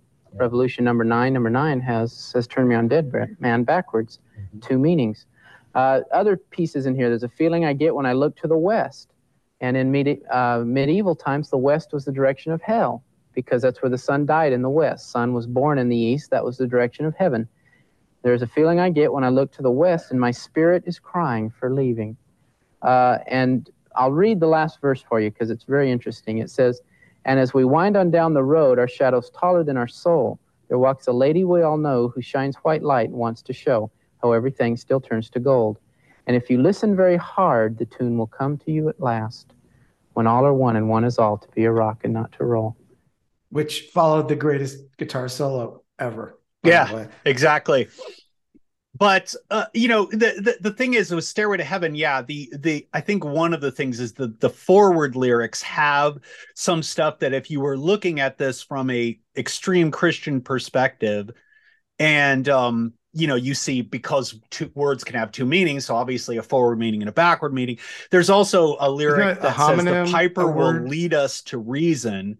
And of course, I've seen some Christian guys talk about how the piper is Pan. And of course, what's Pan? Pan is just a, it's the Greek god of, I don't know what he's the Greek god of music. And he basically, um, you know, he's basically playing his pipe or whatever, uh, you know, and, and, and leading you on. So the pipe piper leading you to hell, essentially. Wait, so, Zamfir, Zamfir, the master of the pan flute, is an agent of the devil. yeah, Zamfir is kind of satanic, right? Yeah. Um, but there's also like, you know, these kind of, you know, weird, stately, kind of pagan British lyrics like spring clean for the May Queen and bustle in your hedgerow and all this. But there's also still time to change the road you're on. So if you're going to heaven, you can still change the road and go to hell where the party is, I guess. But anyway, that's kind of the the I can see the basis for some of this for a Christian looking at this, but again, I think these lyrics are meant to just be kind of evocative and you know the imagery it's a weird song you know buying a stairway to heaven i mean it's it's it's um kind of meaningless in a way but but anyways it's yeah again it's greatest Catholic guitar again, solo ever You can you can sort of buy forgiveness, and you know, uh, you know, you can buy forgiveness for your sins by making donations and all that kind of stuff too. You're buying your pathway to heaven, even if you are a sinner in this world. right Anyway, I don't know. Okay so now uh i you know uh we have this clip from simon singh. So simon singh's this author who wrote this great book called the code book that i love that's all about cryptography and stuff. And uh but he talks about there's a couple of guys. There's also michael shermer who talks about this who's a who's a you know kind of the leader of he's like the editor of skeptic magazine and stuff looking into this whole backward masking thing. So simon singh is, is explicitly going to talk about stairway to heaven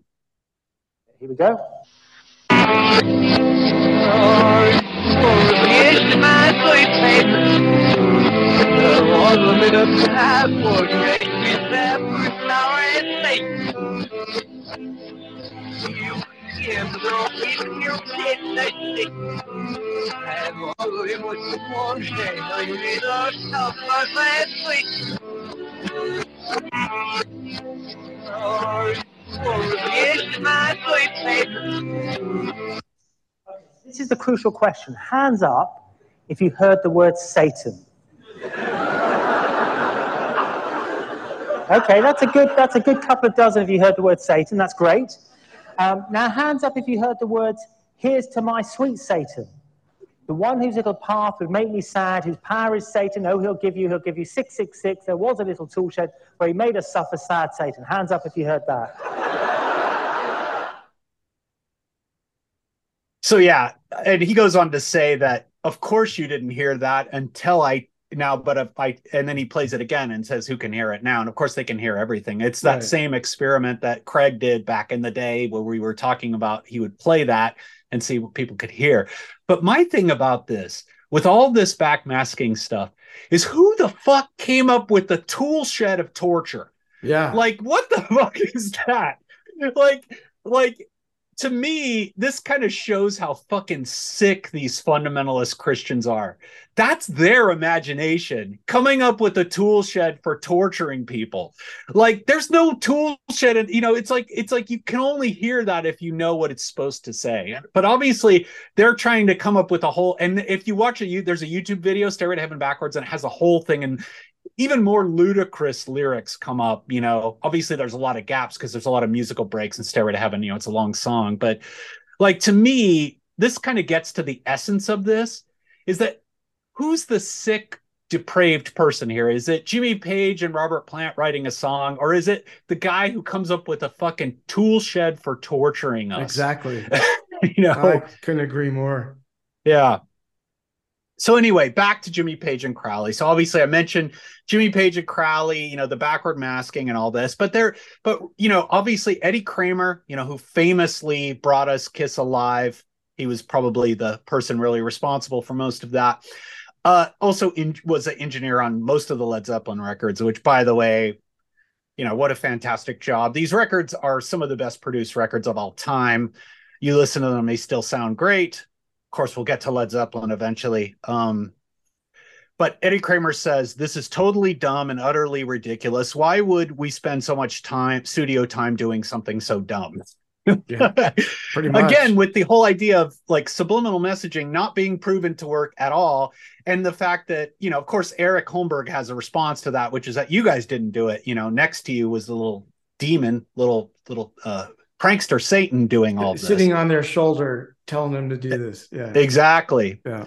And Robert Plant says, To me, it's very sad because Stairway to Heaven was written with every best intention. And as far as reversing tapes and pulling messages at the end, that's not my idea of making music. So, at any rate, there you go. Yeah. To which, uh, you know, obviously TBN says, fuck you, Percy. Shut up. Just kidding. All right. So I wanted to talk a little bit about Hotel California. I don't think Hotel California. I don't think Hotel California has any backward messages, but there are some interesting myths around it and Satanism, right? Because obviously, Hotel California's lyrics have some references that Christians have interpreted to be about satanic messages. Now, I remember that the Afro priest, the Kevin Cronin of of uh, backward masking or backmasking, showed us the gatefold of Hotel California because there is a figure. So the gatefold of Hotel California is, of course, the Beverly Hills Hotel. It's got a bunch of figures in there. You know, it's a very famous gatefold, and in the in one of the shots, there uh, uh, there's um, kind of a some little openings uh, on the upper floor, and there's a figure. You can see kind of a scary figure there, and everyone has said this is Anton LaVey. That they got Mm. Anton LaVey to appear. Now it's not. The Eagles have said that they it's actually a woman, and it's very blurry. You can't really see it. Yeah, but this is proven this. proven to be false, right? Yeah. So obviously there are some lyrics though in Hotel California, and people have said, well, Hotel California is the name of the Satan Church of Satan, Mm. that that's what Anton LaVey called it. This is completely false. There is no evidence of this. Uh, there is no evidence that the Beverly Hills Hotel has anything to do with Satanism. Just Uh, hedonism but mostly. Most, huh? Just hedonism mostly. Yeah, hedonism, Satanism. exactly. And and again, that's kind of what the song is about, right? Mm-hmm. But you know, obviously, there's you can check out anytime you like, but you can never leave. This could be heaven or this could be hell, right? Christians say Mhm. that it's probably hell. Uh, there is also the lyric, which we know what it is about. Yes. You stab it with their steely knives, but you still can't kill the beast. Obviously, that's getting back at Steely Dan for their jab at the Eagles in uh what is that song? I know what you did. Every everything you did on Royal everything Scam. you did, right? Turn up the Eagles and neighbors are listening is the is the right. It's a jab at the Eagles. Yeah. And they got back at them with steely knives. But of course, you can't kill the beast, which is Satan. Yeah. Um, and then we haven't had that spirit here since 1969. Christians are very quick to point out that 1969 is the year that what happened? Of course, the Satanic Bible was written. Oh, well. Yeah. Now Not- the not the Eagles, of course, thought about all Yeah. of this. As a matter of fact, they must have had a séance, you know, uh, to to come up with these magical lyrics. But anyway, it's all bullshit. There is no uh, truth to any of it. So just so you know. Thank you. Now, getting back to the Judas Priest court case. So, uh, the prosecutors of the uh, Judas Priest court case hired, it was uh, Reno, Nevada, is where this happened. They hired an audio engineer named William Nickloff. The biggest So little now town- we're going to hear some testimony from him. the biggest little town on earth, isn't it? Isn't that Reno's Reno? Yeah. Isn't it like the biggest little town? Something like that. I don't know. Yeah, maybe. There's a lot of whorehouses there too. Anyway, go ahead. All right. Here we go. I heard the word do it, the words do it, but I didn't understand in what context or why it was there. I identified approximately seven of them. It's very difficult because it is uh, at a subliminal level.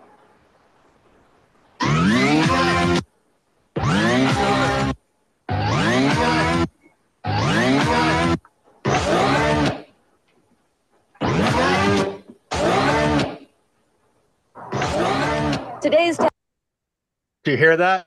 I Do heard it. a lot, bunch of noise, is what I heard. Now, knowing what we know about Rob Halford, maybe the do it is true, but it means something else. Yeah, like Exciter. Anyways, okay. So all of, of course that's all ridiculous. I can hear the do it's when I know when they're supposed. It's like do it, do it.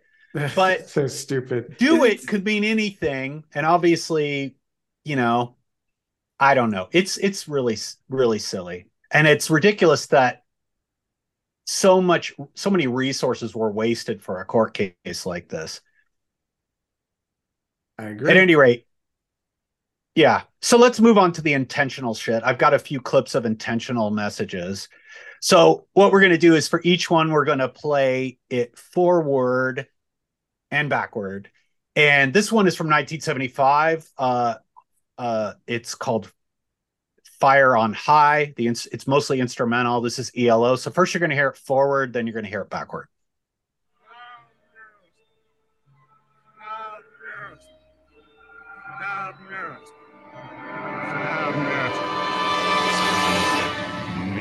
The music is reversible, but time. Turn back. Turn back. Turn back. Turn back. Yeah, pretty cool. Yeah. So so that's uh, you know, obviously just for effect. Now, I mentioned we're going to play a couple more and I mentioned that, you know, to parody this whole thing, you know, we had laws, we had TV specials on this, we had all kinds of satanic panic. In order to kind of get back at this we had a few people kind of react to this. So the first one is from weird al. So we're going to hear it forward and then we're going to hear it backward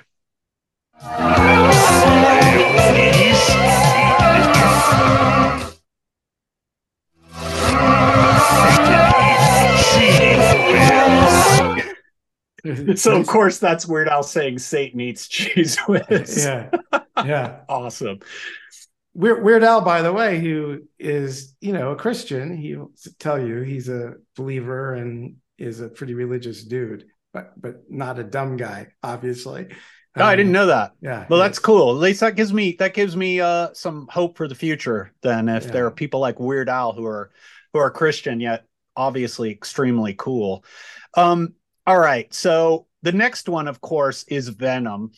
And uh, this one, we're going to hear it forward and then we're going to hear it backward. This is a longer one because they've got to get all their message through, obviously. So let's do it. Do it.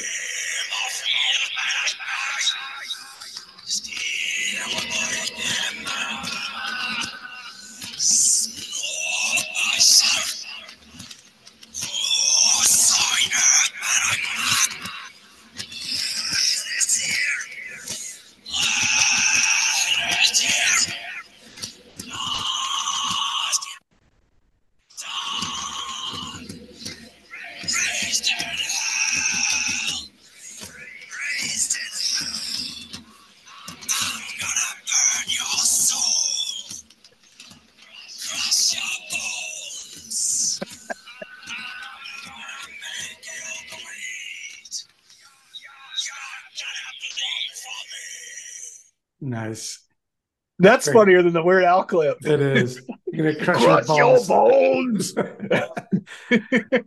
right. Oh, they're they're fucking hilarious. I love Venom. Anyway, so tho- that that's that's my spiel. Now, as far as my evaluation, is this going to be a thing? You know, this was a thing of the '80s. It seems very of its time, but I'm my thing is, are you fucking kidding me? There are probably people playing Joe Biden speeches backward as we speak. Adrenochrome. Cheese pizza, comet ping pong. Yeah.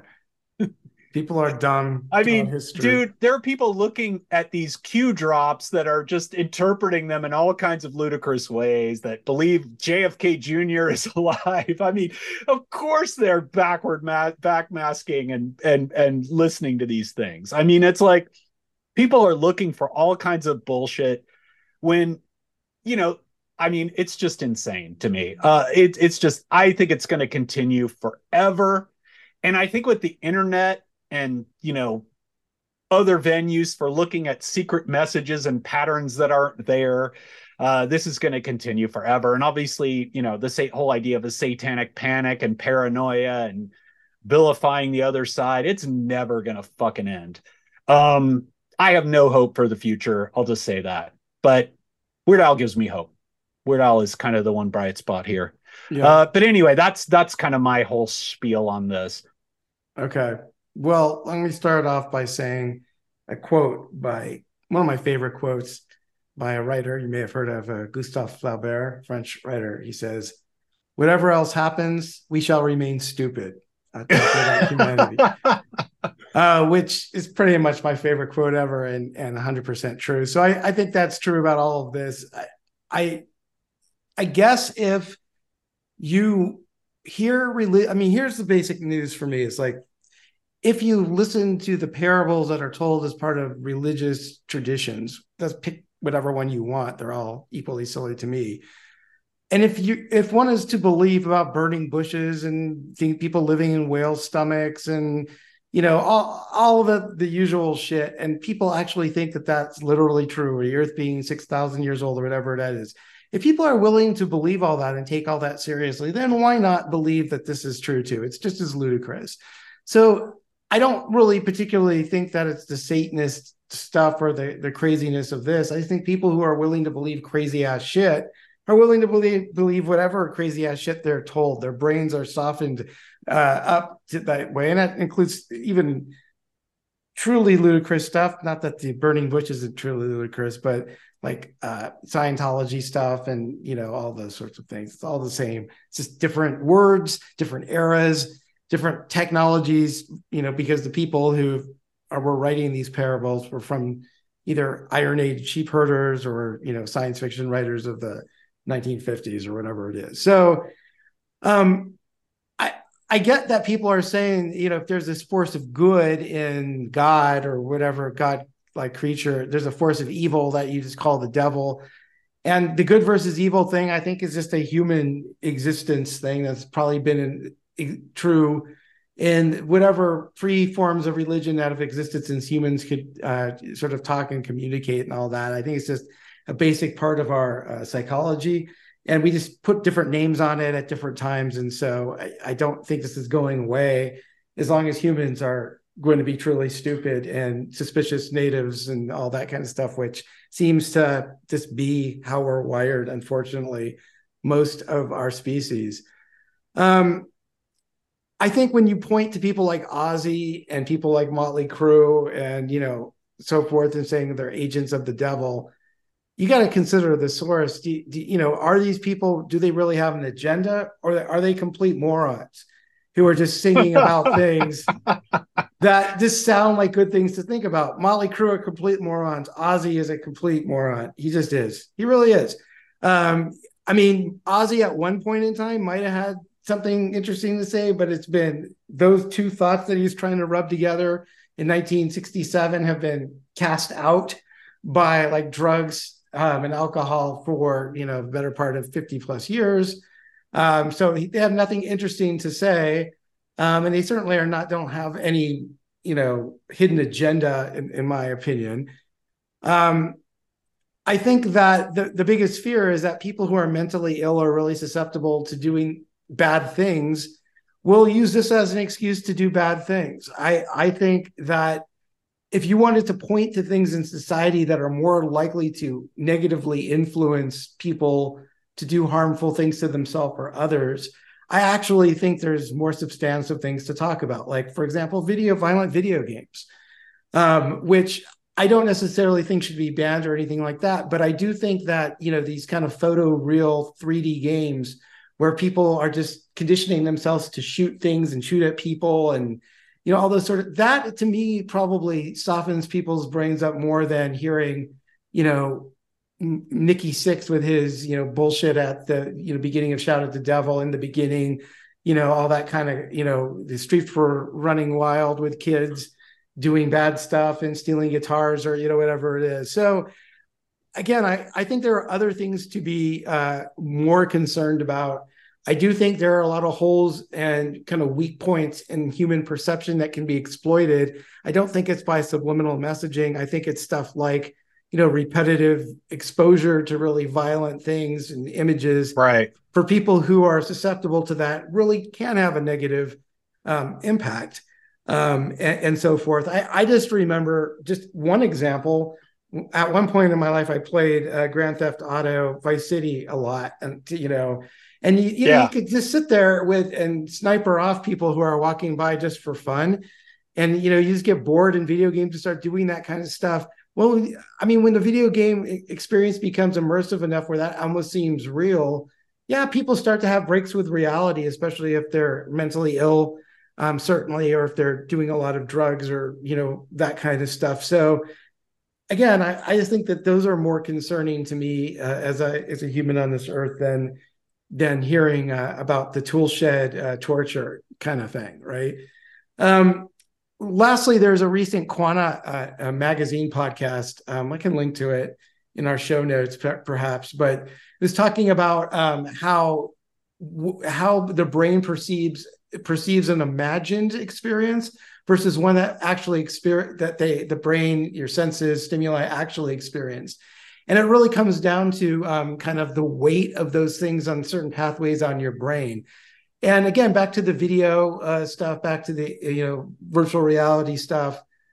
You know if you can trick your brain into thinking that you've really experienced something by you know simulating enough of the stimuli i think those are the kind of things that can have more of a negative influence versus you know eddie from iron maiden with a devil you know dancing around that kind of thing is just absolutely uh, silly to me i do want to play a couple of um, sound clips. before you do that though i should Yeah. say that what you're talking about is almost the opposite of this you know because it's it's so it's actually something that is so close to reality that it's a, it's in your face. It Yeah. overwhelms your senses. Whereas this what we're talking about is something that's hidden Right. and subliminal. And and i think it's been proven mm. that those things don't really matter. It's the things that are overwhelming the senses rather than trying to get into the subconscious through some backward thing that you can't even hear. Like the and again we even showed that or we even talked about how just putting in clips that you can actually sort of see doesn't do anything right james vicary's stuff was fraud but something like virtual reality that mimics reality so closely your mind doesn't even know the difference right so i think that's actually a good point because it's the opposite of this yeah but I do think people are going to continue to believe in this subliminal thing existing and looking for patterns that aren't there. Yeah. Because that's something we often do, right? Yeah, and whatever else happens, we shall remain stupid, right? so um, I want to play a couple clips we mentioned before. I want to play. Uh, these are both intentional, hundred percent intentional uh, masking.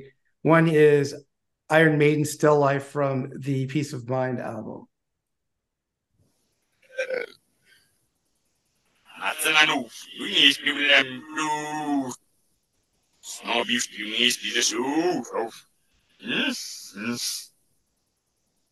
And now, backwards.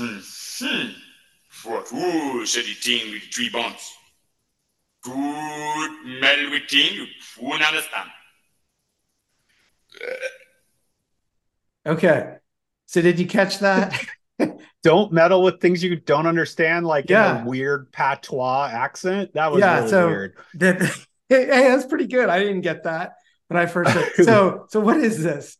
All right, so um the uh it says iron this is what I found on the internet, so I don't know if the uh, background of this is true, but I want to believe this. It says Iron Maiden was getting really fed up with the American bigots who condemned them as devil worshippers for like uh, Number of the Beast. And so they decided to uh, put this on the Piece of Mind album, which was the follow up album to Number of the Beast.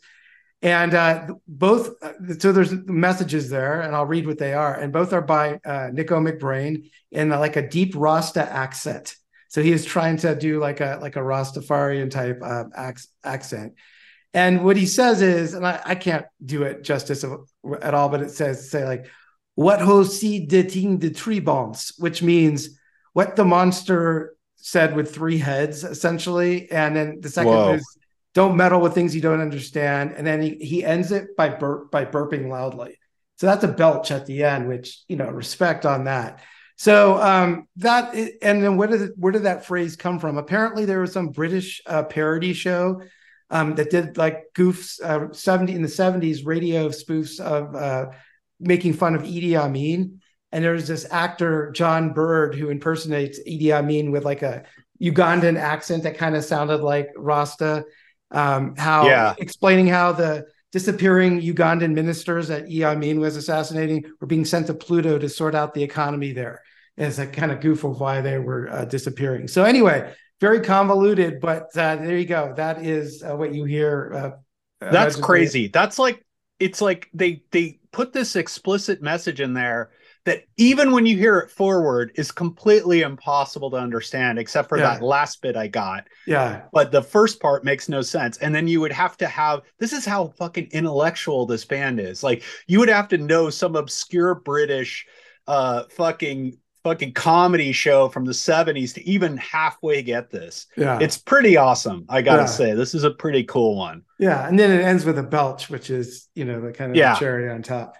The next one, of course, is Pink Floyd uh, from the beginning of "Empty Spaces on the Wall." Very famous one, you know, and I'll, I'll play it and see if you can hear this one.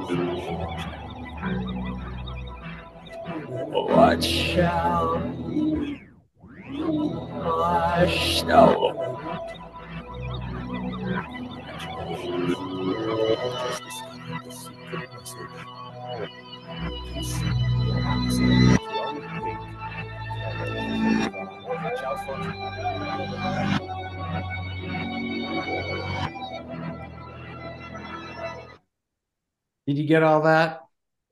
I've heard of it before. It- Yeah. It's it's a little hard to decipher, but Yeah, you know, it's it's quite complicated as well. So Yeah. So it's uh what he actually says is uh hello looker. Congratulations, you have just discovered the secret message. Please send your answer to Old Pink, care of the Funny Farm, Chalfont. And then somebody else says, Hey Roger, Caroline's on the phone. And he says, Okay, that's Caroline was his wife at the time.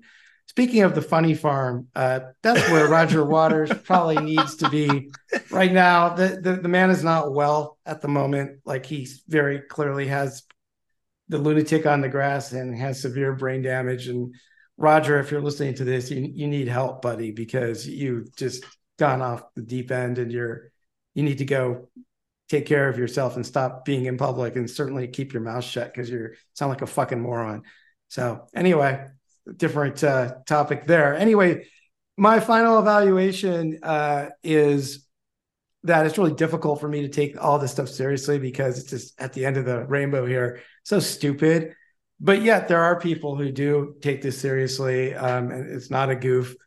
Um, you know, people get all upset about the Satan stuff, but not about the the the God stuff.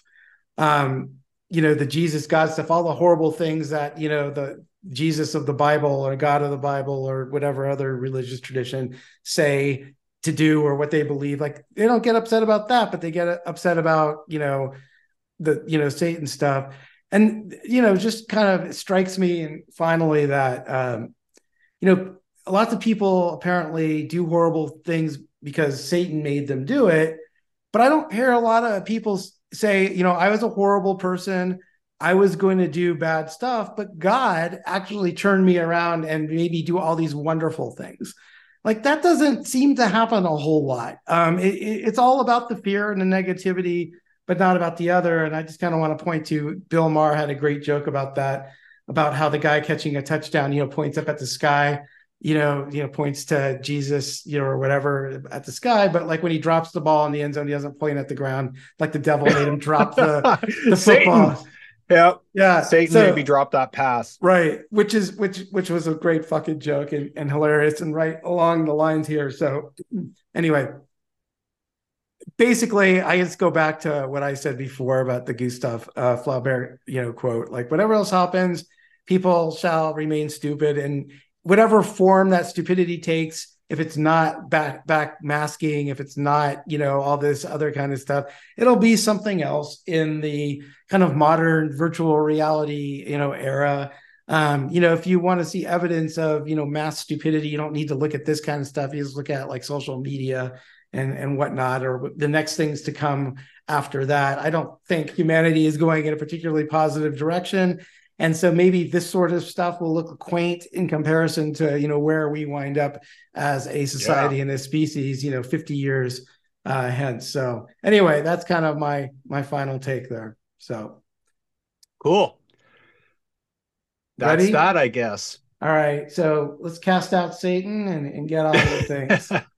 this has been episode 44. Don't don't do anything bad out there. Go cleanse your palate. Go listen to uh, some Weird Al or something. Don't